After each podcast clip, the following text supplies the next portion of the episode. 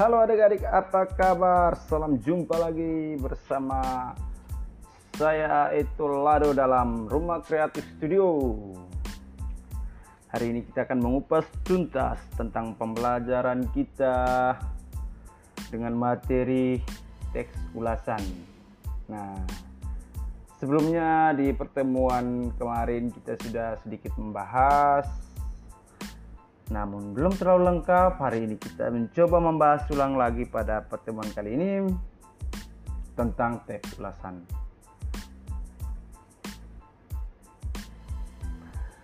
Oke adik-adik, yang pertama kita akan melihat tentang pengertian teks ulasan. Kira-kira apa sih ulasan itu? Nah, sebelum kita masuk ke pengertian, saya ingin menjelaskan sedikit fungsi dan penggunaan teks ulasan dalam kehidupan kita sehari-hari. Adik-adik pasti pernah menonton sebuah film, uh, melihat sebuah pemandangan, ya, atau mendengarkan lagu, ya. Jadi ketika adik melakukan kegiatan itu pasti ada rasa sesuatu ya dalam diri adik. Wow, filmnya bagus. Wow, keren filmnya. Ya, jadi itu sebenarnya kita sedang mengulas ya, kita sedang mengulas tentang film tersebut. Nah, sekarang kita lihat pengertiannya. Apa itu teks ulasan? Oke. Teks ulasan itu adalah sebuah teks yang mengandung penilaian yang kritis sebagai bentuk informasi yang bersifat memberikan pertimbangan kepada para calon pembaca atau penikmat sebuah karya seperti film, prosa, buku, bahkan produk dan sebagainya. Karena sifatnya mempertimbangkan adik-adik ya, atau berupa rekomendasi atau pendapat subjektif. Jadi ketika kita setelah membaca sebuah teks ulasan, ya, seseorang akan berada pada beberapa kemungkinan. Jadi kemungkinannya antara lain apakah ia akan membaca, apakah ia akan melihat atau menonton karya atau sebaliknya ya. Sebaliknya atau dia mengurungkan niatnya. Nah adik-adik di sini kita dapat dikatakan bahwa teks ulasan juga dikenal dengan teks resensi ya. Teks resensi. Teks ulasan diperlukan sebagai wujud kita dalam mendukung berbagai karya hasil anak bangsa adik-adik. Ya, siapa tahu besok-besok ada yang dari adik-adik mampu menjadi seorang penulis, mampu menjadi seorang sutradara, atau mampu menjadi seorang pelukis ya. Jadi teks ulasan sangat diperlukan sebagai wujud kita dalam mendukung berbagai karya dari orang lain. Selain itu, teks ulasan biasanya ditulis dalam bentuk artikel. Oke. Nah, sekarang kita lihat ciri-ciri teks ulasan. Apa sih ciri-ciri teks ulasan? Apakah dia cantik apakah dia tampan ataukah dia ganteng ataukah dia jelek ataukah dia rambut keriting dan lain-lain kita tidak tahu maka dari sini kita akan mengulas ciri-ciri teks ulasan. Nah ada beberapa ciri teks ulasan sebagai berikut. Nah yang pertama teks ulasan itu memiliki struktur yang tersusun atas orientasi tafsiran rangkuman serta evaluasi. Ya jadi teks ulasan itu memiliki struktur. Jadi strukturnya itu atas orientasi, tafsiran, rangkuman, serta evaluasi. Yang kedua, teks mengandung informasi mengenai pandangan penulis yang didasari atas opini yang dilandaskan dengan fakta atau suatu karya atau produk. Ya. Yang ketiga, teks ulasan dapat disebut juga dengan teks resensi. Yeay, tes resensi. Baik, setelah kita melihat ciri-ciri, kita akan melihat lagi tujuan dari teks ulasan. Apa sih tujuan dari teks ulasan? Adik-adik ya. Jadi teks ulasan memiliki beberapa tujuan. Antara lain kita lihat yang pertama, ya tujuannya itu menunjukkan keberpihakan penulis terhadap suatu karya. Misalnya, baru-baru ini ada sebuah film ya yang menjadi trending topik ada berbagai media sosial. Biasanya dari karya ini berbagai teks ulasan akan muncul baik yang pro maupun yang kontra. Nah ini pernah menjadi pengalaman Pak pernah yang nonton di YouTube ya di YouTube ada sebuah review ya yang menjadi trending topik contoh sekarang lagi trending topik di YouTube itu adalah Alif Bata ya ketika Alif Bata menunjukkan kepiawaiannya dalam bermain segitar ya. Atau style fingernya itu.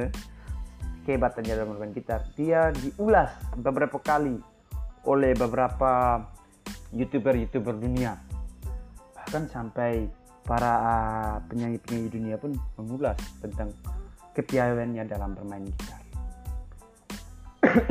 yang kedua, memaparkan penilaian dari suatu karya berdasarkan standar atau acuan tertentu.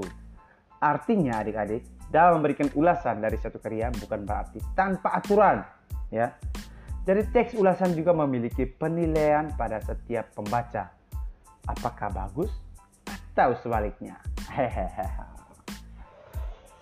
Yang ketiga, kita memberikan bantuan kepada pembaca berupa gambaran umum dari suatu karya. Pada umumnya, seseorang akan mencari berbagai sumber mengenai teks ulasan tersebut, ya. Teks ulasan. Yang keempat, memberikan informasi secara keseluruhan atas suatu karya kepada pembaca. Pada umumnya, para pembaca mendapatkan sesuatu informasi yang secara sadar tidak dapat dan tidak didapatkan setelah membaca teks ulasan ya jadi para pembaca mendapatkan semua sesuatu informasi yang secara tidak sadar tidak didapatkan setelah membaca teks ulasan. Yang kelima memberikan kesempatan kepada para pembaca untuk mendiskusikan karya yang telah diulas. Jadi teks ulasan mengundang keinginan pembaca untuk berdiskusi lebih dalam setelah membaca teks ulasan. Dengan begini, terjadilah tukar tambah argumen guys ya, sehingga suatu karya dapat dilihat dari berbagai sisi ya, dari berbagai sisi. Dari sisi kanan, sisi kiri, sisi belakang, sisi atas, bawah ya. Yang penting jangan dari sisi atas. Oke. Okay. Kita lihat yang berikut adalah jenis-jenis teks ulasan. Teks ulasan itu memiliki beragam jenis Antara lain, yang pertama, teks ulasan informatif. Teks ulasan jenis ini adik-adik, sebuah karya atau produk diuraikan dengan tujuan memberikan informasi ke kepada pembaca. Pada umumnya, jenis teks ulasan ini hanya memaparkan secara umum gambaran dari satu karya yang dapat dinilai dari yang dapat dinilai dari bahasa yang digunakan, yaitu singkat, padat, dan lugas. Selain itu, teks ulasan informatif biasanya berfokus pada kelebihan dan kekurangan suatu karya atau produk tanpa diulas lebih lengkap lagi. Ya, yang kita lihat jenis yang kedua adalah teks ulasan deskriptif. Ya, teks ulasan deskriptif adalah objek dari teks ulasan deskripsi yang biasanya berupa karya sastra. Hal ini disebabkan karya sastra membutuhkan ulasan yang berisi penggambaran sejelas-jelasnya agar di, sepenuhnya dipahami oleh pembaca. Jenis yang ketiga, teks ulasan kritis, ya. Jika suatu karya atau produk ingin diberikan suatu kritika dari pandangan tertentu, teks ulasan inilah yang dimaksud. Dengan catatan, penulis sepenuhnya menggunakan daya analisa secara objektif. Ya. Artinya, teks ulasan kritis bersifat tidak memihak pada siapa pun dan dapat dijadikan sebagai acuan untuk suatu karya atau produk tertentu. Jadi itu adik-adik ya, ternyata manfaatnya luar biasa dari teks ulasan itu. Yang berikut kita akan melihat tentang struktur teks ulasan ya struktur teks ulasan. Nah, agar menjadi sebuah teks ulasan yang baik, teks ulasan memiliki struktur yang terdiri satu orientasi. Apa itu orientasi adik-adik? Nah, bagian ini menjelaskan gambaran umum dari suatu karya atau produk seperti informasi mendasar dan hal-hal yang dapat menambah gambaran umum. Selain itu, penulis juga memberikan pemaparan mengenai apa yang akan diulas. Yang kedua, bagian ini menulis yang kedua adalah tafsiran, ya. Yang kedua, tafsiran. Bagian ini mengulas topik yang diangkat dengan mendetail. Pada umumnya, yang dibahas itu berupa keunggulan, keunikan, kualitas, dan sebagainya dari karya atau produk tersebut. Yang ketiga ada evaluasi ya dari kata eva dan luas. Eva luas dan asi. evaluasi. Pada bagian ini menulis eh pada bagian ini penulis menuangkan segala pandangannya mengenai karya atau produk yang diulas. Jadi sebelum masuk ke dalam bagian evaluasi tentunya penulis melakukan tafsiran yang mendalam atas karya atau produk tersebut. Hal ini disebabkan agar penulis akan menuliskan kekurangan dan kelebihannya ya dari apa yang diulas tadi baik itu teks atau film maupun apa ya dan yang terakhir atau yang keempat adalah rangkuman. Nah bagian ini adalah bagian terakhir pada teks ulasan. Pada bagian ini penulis sampai pada tahap penulisan simpulan dari ulasan atau suatu karya atau produk. Bagian ini bagian ini juga biasanya terdapat penilaian akhir penulis, apakah karya dapat ditonton ataukah tidak, dapat dibaca ataukah tidak. Serta begitu juga dengan produk, apakah direkomendasikan untuk dipakai atau tidak. Jadi adik-adik kalau seandainya mau menggunakan sebuah produk, harusnya cek ulasannya baik-baik ya. Kalau untuk ada adik perempuan mau menggunakan bedak cek dulu bedaknya bisa dipakai atau tidak di direkomendasikan atau tidak. Kalau tidak jangan alas mukanya rusak rusak loh bukan cantik nanti. Nah kita lihat sebuah contoh teks ulasan. Sini saya mengupas tentang sebuah film yang tidak asing di telinga adik-adik.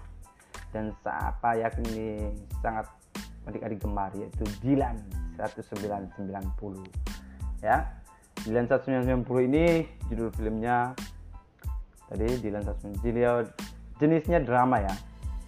Ya film ini jenisnya drama diproduser oleh Odi Mulia penulis utamanya Iqbal Ramadan dan Vanessa Priscilia penulis PDB dan Titin Watimena produksi Max Picture nah kita lihat dari film ini. Ya sebelumnya Pak juga rekomend ada adik menonton pasti yang bagi yang sudah menonton ya boleh menonton seri-seri berikutnya. Sedangkan yang belum nonton silakan untuk penonton. Ya. sebagai film terfavorit sepanjang masa film Jalan 1990 yang disutradara oleh PJ Baik dan Fahar Bustomi serta diperankan oleh salah satu idola remaja Indonesia yaitu Iqbal Ramadan dan Vanessa Priscilia Selain itu, film ini merupakan adaptasi dari novel karangan P.D. Bike ya. Dilan atau Iqbal Ramadan bertemu dengan Milia atau Vanessa Priscilia pada awal tahun 1990 di salah satu SMA di Bandung. Dengan karakter romantis dan humoris yang dimilikinya, dengan percaya diri. Dilan mendekati Milia sehingga pada akhirnya Milia jatuh cinta padanya.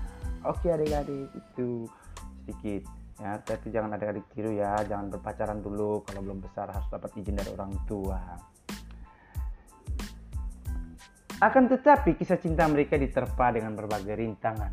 Salah satunya adalah Benny seorang anggota geng motor dan Kang Adi sering menimbulkan masalah namun Dilan selalu memiliki berbagai cara untuk mengatasinya Dapat dikatakan bahwa Dilan adalah seorang laki-laki yang bad boy. Tahu apa bad boy adik-adik? Ya, adik-adik boleh pikirkan sendiri apa itu bad boy ya. Tetapi dengan keunikannya yaitu karakter romantis, humoris, dan penuh dengan gombalan yang tidak picisan. Ya, tahu apa picisan? Yang luar biasa ya. Gombalan-gombalannya pasti bikin cewek melek-melek. Ya, bikin cewek-cewek para mau terbang ke langit ya ketemu dengan dewa di langit ketujuh. Di samping itu, Milia merupakan sosok perempuan pendiam, penyayang, dan tentunya sangat cantik. Dan dia sangat menaruh perhatiannya terhadap Dilan. Alur cerita sama sekali tidak membuat bosan para penonton karena bumbu-bumbu rayuan Dilan untuk Milia selalu ditunggu-tunggu oleh penonton. Oh, Nah, Iqbal dan Vanessa dapat memerankan sosok Dilan dan Milia dengan penjiwaan yang sangat baik. Selain itu, alur cerita dapat diterima oleh berbagai kalangan dari mulai remaja hingga orang tua karena sama sekali tidak rumit. Selain itu, nuansa cerita yang sangat kental dengan tema SMA membuat penonton mendapatkan nilai intelektualitasnya. Namun, sinematografi dan setting pada beberapa bagian dinilai belum optimal dalam merepresentasi Bandung pada tahun 1990 ya. Pada bagian ini berhubungan dengan latar tempat ya. Bagaimana menceritakan kisah kota Bandung di tahun itu ya belum terlalu optimal. Jadi itu menurut pandangan Pak Sejang. Oke, rekomendasinya untuk mencari kisah yang unik dan lucu, menggelitik dan menegangkan adik-adik hingga lengkap rasanya ya.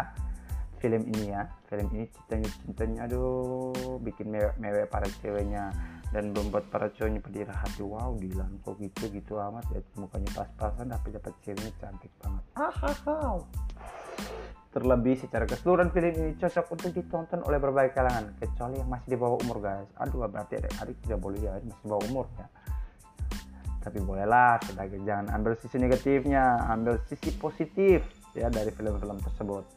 Nah ini. Oke sampai di sini. Semoga adik-adik semangat selalu ingat pesan ibu jaga jarak pakai masker dan mencuci tangan. Ya. ciao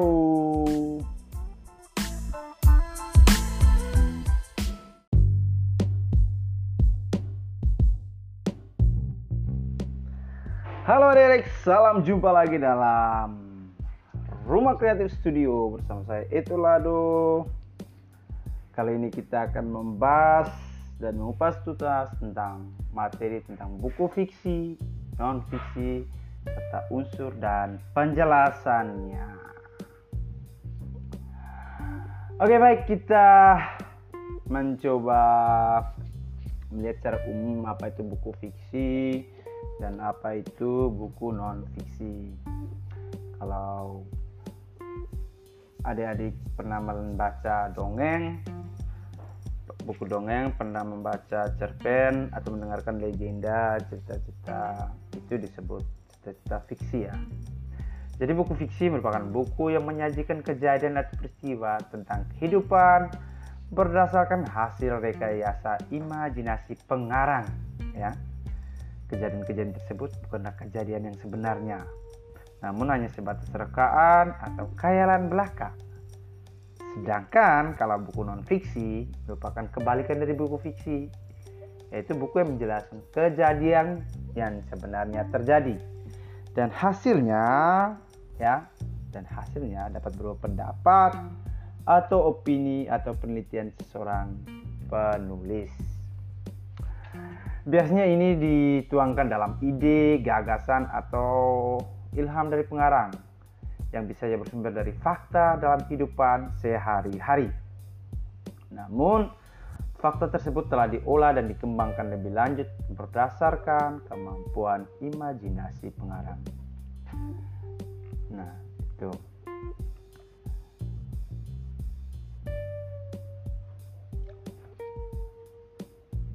Oke, kita akan melihat buku fiksi ya. Kita lihat buku fiksi.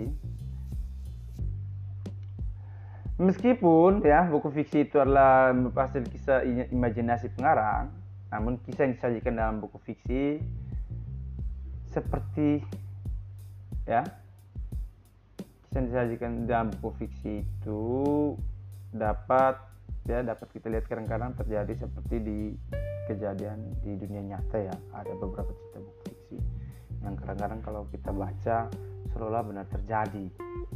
Nah ada beberapa contoh buku fiksi nih adik-adik. Ada buku tentang anak ada dongeng ada novel cerita pendek atau cerpen ada fabel ataupun ada buku naskah drama. Sementara itu contoh dari buku non fiksi ada buku ilmiah penelitian buku tentang pelajaran buku tentang ensiklopedia, buku kumpulan isi, jurnal, buku dokumenter, buku biografi, dan buku tentang laporan ilmiah atau skripsi, tesis, makalah, dan lain-lain ya. Nah, kita akan melihat ada pun ciri-ciri dari buku fiksi. Ya. Yang pertama, ciri-ciri dari buku fiksi ada adik bukan ganteng, cantik, bukan jelek, bukan keriting kerontang, bukan rambut tarik ya. Tapi buku yang pertama adalah buku fiksi ditulis dengan menggunakan bahasa rekaan, ya bahasa rekaan. Nah, artinya bahasanya hmm, mau dibilang tidak pasti ya bahasa bahasanya ya, tidak nyata bahasa bahasa yang digunakan dalam situ di karang-karang saja yang kedua, banyak yang menggunakan kata yang bersifat konotatif. Ciri yang ketiga, bentuk ceritanya seperti cerpen atau novel yang di dalamnya mencakup alur, tema, toko, setting, dan sudut pandang. Oke. Nah, berikut kita lihat sebuah buku fiksi seperti cerpen, novel, dongeng, atau yang lainnya tentu dibangun oleh dua unsur adik-adik ya. Oleh dua unsur ya. Bukan unsur tanah dan unsur air seperti Avatar ya tapi unsur ekstrinsik dan unsur intrinsik. Ya Pak ulangi. Unsur ekstrinsik dan unsur intrinsik. Nah apa itu unsur ekstrinsik adik-adik? Unsur ekstrinsik adalah unsur yang dibangun di luar cerita. Nah jadi unsur ekstrinsik adalah unsur yang dibangun atau yang membangun dari luar cerita Sedangkan unsur intrinsik adalah unsur yang membangun dari dalam cerita. Nah, contoh unsur-unsur intrinsik seperti ini yang pertama. Yaitu yang pertama adalah tema. Jadi tema itu merupakan pokok persoalan yang menjadi dasar atau inti di dalam cerita. Tema memiliki peran penting sebagai ide yang paling mendasar dalam sebuah cerita. Ada beberapa jenis tema yang dapat membangun cerita, tema kejujuran, persahabatan, perjuangan, pendidikan dan lain-lain. Ya. Yang pertama tadi ya itu unsur intrinsik yang pertama. Yang kedua, unsur intrinsik yang kedua ada alur atau plot. Alur atau kita sebut juga dia menjadi jalan cerita atau jalinan cerita atau jalinan peristiwa. Jadi alur atau plot ini merupakan jalinan peristiwa yang membangun cerita yang terdiri dari perkenalan, ya mengenalkan toko mengenalkan latar mengenalkan alur ya. Yang kedua ada konflik ya. Yang ketiga ada klimaks dan anti klimaks ya. Alur itu terdiri dari alur maju berarti sesuai dengan urutan. Alur mundur tidak sesuai dengan urutan. Alur campuran atau perpaduan alur maju dan alur mundur ya. Jadi itu uh, unsur intrinsik yang kedua alur atau yang kita sebut juga plot bukan pot ya adik plot. Hahaha pot pot bunga kali. Yang ketiga amanat. Amanat itu merupakan pesan moral ya pesan moral yang ingin disampaikan oleh pengarang kepada pembaca. Amanat memiliki kaitan sangat erat dengan konflik. Oleh karena itu amanat disapat disampaikan secara tersirat maupun tersurat. Artinya kalau tersirat berarti oh ada pesan di balik itu ya tersurat langsung kita temukan di dalam teks cerita tersebut ya. Yang ketiga adalah sudut pandang. Eh yang keempat keempat ya keempat bukan ketiga. Keempat itu adalah sudut pandang. Kalau sudut pandang ini merupakan posisi pengarang dalam cerita. Jadi posisi itu pengarang dalam cerita Seorang pengarang memiliki kebebasan untuk memposisikan dirinya dalam cerita. Pengarang bisa menggunakan kata ganti saya atau aku sebagai tokoh utama dan tokoh yang berada di luar, seperti kata ganti dia atau dia. Jadi kalau tokoh utama atau pengarang itu terlibat di dalam cerita, berarti dia akan menggunakan kata aku atau saya. Saya kemarin ke pasar bersama teman-teman. Setelah ke pasar kami terbang ke langit ketujuh. Ya, berarti pengarangnya terlibat di dalam cerita. Sedangkan kalau dia menggunakan kata aku atau dia berarti tokoh utama ini berada di luar cerita hanya sebagai penceritanya saja ya. Kesian banget dia harus berdiri di luar cerita yang berikut kelima ya setelah latar tadi ada tokoh ya. Kalau tokoh merupakan pelaku dalam cerita ya bukan tokoh boga dharma tokoh yang di sini ada H tokoh bukan tokoh ya. Merupakan pelaku dalam cerita Toko dapat dibagi menjadi toko antagonis, toko antagonis, toko yang jahat. tokoh protagonis yaitu tokoh yang baik. Dan yang terakhir adalah tokoh tirtagonis yaitu tokoh campuran. Dia bisa baik dia bisa jahat. Dia seperti benalu ya. Tirtagonis itu tokoh benalu. Ya. Yang berikut unsur yang terakhir adalah gaya bahasa ya. Jadi Gaya bahasa ini merupakan cara pengarang dalam menyajikan sebuah cerita, khususnya terkait dengan penggunaan bahasa. Apakah banyak yang menggunakan bahasa yang bersifat konotasi atau denotasi? Cari sendiri ya konotasi itu apa, denotasi apa. ada, ada, ada, ada kerjaan gitu. Dengerin aja apa kan. Nah, itu adalah unsur-unsur di dalam ya unsur-unsur intrinsik ya yang datangnya dari dalam tersendiri Nah, selain itu ada kita lihat unsur-unsur dalam buku fiksi. Dalam buku fiksi itu unsur-unsurnya apa? Ada yang pertama itu bagian cover depan pastinya ya. Ketika kita mau membaca sebuah buku fiksi, berarti kita lihat dia punya cover depannya. Ya. Jangan kalian lihat gambar buku belum baru kamu bilang itu buku fiksi. Ya. Itu ada bagian bab dan judul, ada bagian cerita atau perjalanan toko, dan terakhir ada bagian tema dan bahasa. Jadi itu unsur-unsur dalam buku fiksi.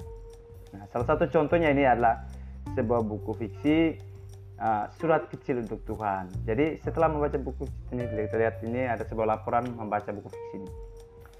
Jadi buku fiksi surat kecil untuk Tuhan ini penulisnya Agnes Danovda Fonar, penerbit AD Publisher dan tahun terbitnya 2012. Jadi ini kisah tentang Gita Sesawanda Cantika ya, kita mengenal sebagai art, mantan artis cantik era 1998. Dia merupakan tokoh dalam novel Surat Kecil untuk Tuhan yang difonis menderita kanker ganas dan diprediksi hidupnya hanya tinggal lima hari. Aduh takut ya, hanya lima hari hidup hebat banget dokternya bisa memfonis orang hidup dan mati. Jadi kanker ini kanker yang dialami dia oleh si Gita ini yaitu kanker jaringan lunak yang menggerogoti bagian wajahnya sehingga terlihat mukanya terlihat buruk seperti monster. Walaupun dalam keadaan sulit, Keke atau di sini Gita tadi panggilan dalam cerita tadi ya garis remaja aktif dengan sejuta prestasi model tarik suara terus berjuang untuk tetap hidup dan bersekolah layaknya gadis normal lainnya jadi perjuangan Keke melawan kanker merupakan membuahkan hasil dan segala upaya orang tuanya. Keke mendapat kesempatan untuk sembuh. Setelah bertahan selama enam bulan melalui kemoterapi, sekali kemoterapi mampu merontokkan rambut yang ada di, di kepalanya. Dan tubuh kecil Keke ini harus menjalani hingga 20 kali supaya 25 kali ya supaya bisa sembuh. Nah, kebesaran Tuhan yang membuatnya dapat bertahan bersama keluarga serta sahabat yang dicintainya kasus ganas yang diidap oleh Kek ini jadi kasus pertama yang terjadi di Indonesia dan menjadi sebuah perdebatan di kalangan kedokteran. Keberhasilan dokter menyembuhkan kasus kanker tersebut menjadi prestasi yang membanggakan sekaligus membuat semua dokter di dunia nyata bertanya-tanya. Nah, itu adalah kutipan dari uh, buku fiksi ya dengan judul teksnya atau judul bukunya tentang surat kecil untuk Tuhan. Bisa ya, kalau penasaran ya boleh membacanya boleh cari di perpustakaan atau di Gramedia ya untuk membaca buku surat kecil untuk Tuhan ini yang berikut kita lihat adalah unsur-unsur buku non fiksi nah kalau untuk buku non fiksi ada adik bisa lihat ya unsur-unsurnya. Ada bagian halaman cover ya yang ada kalau di buku pelajarannya ada gambar buku dan pulpennya itu yaitu disebut buku non fiksi yaitu bagian sistematikanya bagian bab dan judul bagian rinci bab dan isi bagian penyajian isi dan bagian bahasa yang digunakan. Baik kita lihat membuat peta pikiran atau garis alur buku fiksi dalam membuat peta pikiran atau garis alur buku fiksi ini ada adik itu kita menggunakan metode SQ3R ya. SQ3R yaitu survey, question, read, recite, and review. Jadi dalam membuat peta pikiran atau garis lurus alur buku fiksi itu kita harus menggunakan metode SQ3R. Jadi yang pertama survei, berarti kita melakukan survei ya, memeriksa, meneliti dan mengidentifikasi. Di sini adik-adik teknik yang digunakan itu mengenal bahan bacaan setelah sebelum membaca buku yang nantinya akan dipilih. Jadi tak kenal maka tak sayang. Hal ini dapat dapat dilakukan untuk mengenal susunan dari isi bahan isi bahan bacaan tersebut dengan tujuan untuk ya mempercepat menangkap arti, mendapatkan abstrak, mengetahui ide-ide penting untuk melihat susunan bahan bacaan. Tindakan pertama yang dilakukan adalah survei buku dan memperhatikan judul pada halaman sampul atau cover. Jadi itu yang pertama ya dari metode yang kita gunakan adalah SQ 3R tadi. Yang pertama survei. Yang kedua adalah questions. Ya, yes, question atau pertanyaan, bertanya ya. Kalau question ini sendiri adik-adik, hmm, itu bersama dengan survei tadi ya. Kita pembaca mengajukan pertanyaan. Sebanyak-banyak tentang isi bacaan itu dengan mengubah judul dan subjudul serta dari subjudul menjadi pertanyaan. Seperti menggunakan kata apa, siapa, kapan, mengapa, bagaimana dan di mana. Ya. Kita menggunakan kata apa, siapa, kapan, mengapa, bagaimana dan di mana. Setelah melakukan question kita read read artinya membaca. Ya. Di sini kita membaca teks secara aktif mencari jawaban atas pertanyaan yang telah disusun. Jadi ini kita menjawab pada bagian kedua tadi ya, pada bagian questions ya, pertanyaan. Jadi pada tahap ini adik-adik ya teks yang dibaca bagian di bagian tadi mencari jawaban atas pertanyaan yang dibentuk berdasarkan judul-judul bagian atau pertanyaan yang muncul sesuai dengan topik bacaan ya. Yang setelah read tadi kita masuk ke reset atau recall ya Result triggernya itu menjawab, dan menghafal setiap jawaban yang telah ditentukan. Jadi tadi adik-adik sudah buat questions. Setelah questions, ada adik read. Ya. Nah kali ini adik-adik kita masuk di recite atau di recall. Nah, dalam recite atau recall ini, tahap ini pembaca berhenti sejenak setiap selesai membaca suatu bagian dan mencoba menjawab pertanyaan bagian tersebut atau menyebutkan hal-hal penting dari bab itu dan membuat catatan yang dianggap penting sepertinya saja ya. Jadi yang sepertinya saja tadi. Setelah itu yang berikut adalah review ya, atau review atau meninjau ulang seluruh jawaban atas pertanyaan tersebut pada langkah kedua dan ketiga. Salah satu bentuk review adalah dengan membaca ulang untuk menelusuri kembali judul-judul dan subjudul. Jawaban atas pertanyaan-pertanyaan serta bagian penting dengan menemukan pokok-pokok penting Tahapan dalam menggunakan metode SQ3R ini ya dilakukan dengan dilakukan untuk mengamati judul dan subjudul yang berkaitan dengan bentuk grafik, gambar, dan peta. Kemudian perhatikan pada bagian setiap paragraf, baik paragraf pada paragraf pertama, kedua, ketiga, dan seterusnya. Ya, oke. Okay. Nah, dari semua ini setelah kegiatan tadi menggunakan metode SQ3R tadi ada adik diminta membuat rangkuman. Nah, bagaimana cara membuat rangkuman ya? Dalam baca pasti ada diminta untuk membuat rangkuman atau sinopsis.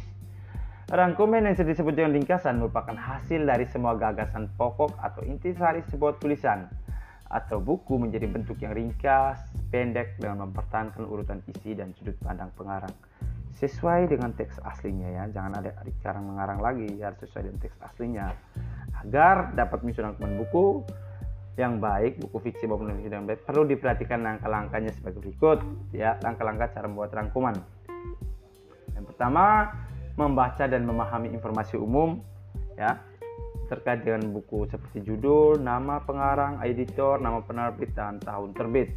Ya. Yang kedua, baca dan pahami isi buku secara umum melalui daftar isi dan kata pengantar. Yang ketiga, perhatikan sistematika penulisan buku. Yang keempat, catatlah peristiwa penting dalam setiap paragraf sebagai bahan untuk menyusun sinopsis. Oke, adik-adik. Hmm.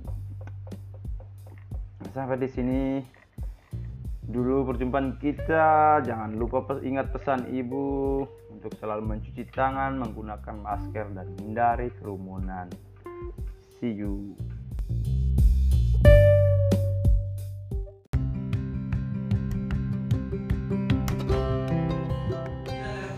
Halo selamat pagi adik-adik. Jumpa lagi bersama saya Carlos Tolwala Dalam pembelajaran tarik kita di pagi hari ini ya. Edisi Senin 1 Februari 2021 Semoga saya uh, menyapa adik-adik dalam keadaan yang tetap sehat, semangat, penuh gembira ya Dan menyenangkan dalam pembelajaran kita hari ini. Uh, Untuk adik-adik yang terkasih bahwa hari ini kita akan melanjutkan materi baru tentang teks ulasan untuk materi kelas 8 gitu. Setelah kita menyelesaikan pembelajaran kita tentang puisi, kita mengidentifikasi isi informasi penting dalam puisi, lalu kali ini kita akan melanjutkan dengan materi baru kita yaitu teks ulasan. Ya, perlu Pak sampaikan bahwa pembelajaran kita hari ini menggunakan kurikulum darurat ya adik-adik. Jadi dalam satu semester kita akan menyelesaikan 4 KD saja adik-adik yang terkasih. Dan Ah, mau coba rekam suara ini ke?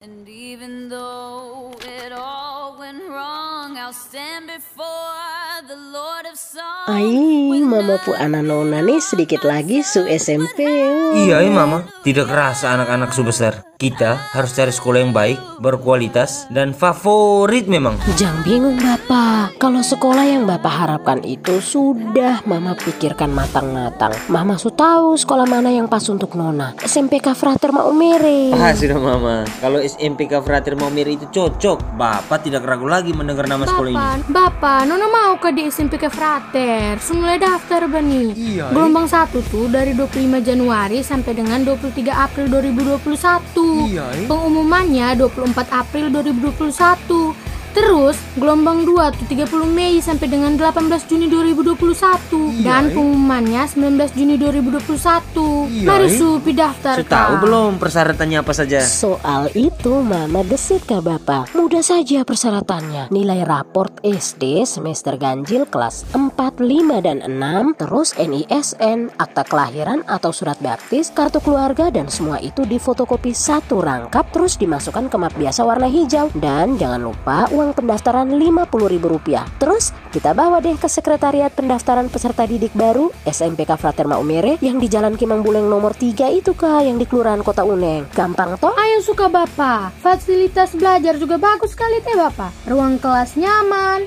pakai AC, ada proyektor lagi. Terus ada lapangan futsal, voli, basket, lab IPA dan komputer juga ada teh Bapak. Lengkap, Taman baca, perpustakaan lengkap, UKS memadai. Terus ada Hah? kantin dan Iya, Kak? koperasi sekolah. Pokoknya Hah? Iya kan? mantap ngeri. Ekstrakurikuler? Ada tidak? Ada ke Bapak? Ekskulnya banyak. Ada sepak bola, badminton, voli, basket, bela diri juga ada. English club apa lagi? Eh, Bahasa Jerman, eh. karya ilmiah remaja, drum band, kesenian tradisional, band, komputer, dan juga lukis. Prestasi di SMPK Frater Maumere juga luar biasa, Bapak. Hah? Iya? Wah, keren. Apa saja nah Mama? Nona dan Bapak dengar eh. Awi Iwamoto, siswi kelas 9 SMPK Frater, lolos seleksi Festival Literasi Nasional. Terus, para pemain sepak bola SMPK Frater wakili NTT di tingkat nasional dalam ajang sepak bola Gala Siswa Nasional. Yang lebih menariknya lagi, justru di masa pandemi COVID-19, siswa SMPK Frater kelas 7 atas nama Raymond Christensen Lee meraih medali perak pada kompetisi matematika tingkat nasional. Dan masih banyak lagi prestasi akademis dan non-akademis lainnya yang ditorehkan SMPK Frater Maumere. Nonai, baru ada covid begini nih kak. Bapak cemas ngeri. Kamu belajar bagaimana nanti? Maksimal ke tidak? Kali ini Bapak percaya saja dengan Mama Pung pilihan. Mama sudah cek di SMPK Frater. Situasi Covid begini, Nona bisa tetap belajar secara daring atau online. SMPK Frater Maumere menggunakan aplikasi Microsoft Teams untuk pembelajaran daring. Jadi siswa bisa mengikuti pembelajaran lewat aplikasi ini. Tugas-tugas juga bisa dikirim lewat aplikasi ini dan bisa juga dikirim via WhatsApp. Pembelajaran daring pun hanya dari Senin sampai Jumat per hari cuma tiga mata pelajaran dari jam 8 sampai jam 12 siang. Mantap toh? Tapi Nona kepingin bisa ketemu kawan-kawan juga teh Mama. Nona sayang, kalaupun pemerintah memperbolehkan untuk sekolah tatap muka langsung, jangan takut karena di SMPK Frater sudah terapkan juga dengan protokol kesehatan sesuai anjuran pemerintah dengan fasilitas yang memadai. Jadi nyaman. Puji Tuhan, Bapak lega. Asik, keren ngeri Mama SMPK Frater Maumere nih. Bapak, ayo suka kita pidaftar. Akhirnya, Nona bisa dapat sekolah yang berkualitas. Apalagi, Bapak dengar SMPK Frater Maumere kan terakreditasi A tuh, Mama. Hehehe, mau. Kalau kita mau tanya informasi lainnya bagaimana? Tenang Bapak, Mama su save beberapa nomor nih Bapak juga simpan memang ya Frater M. Herman Yosef BHK di 0812 3156 672 Dan Bapak Polikarpus pada 0833 3885 3147 atau bisa juga melalui Bapak Dionisius Oja di 0821 4497 1534 dan Bapak Wilfridus Kapol 0823 1400 0330. Asik. Bapak, ayo suka kita pidaftar. Mama memang terbaik sudah. Makin sayang eh. Ah, Bapak dengan Nona nih Ayo suka kita saja. pidaftar. SMPK Frater Maumere berbela rasa kujunjung prestasi kurai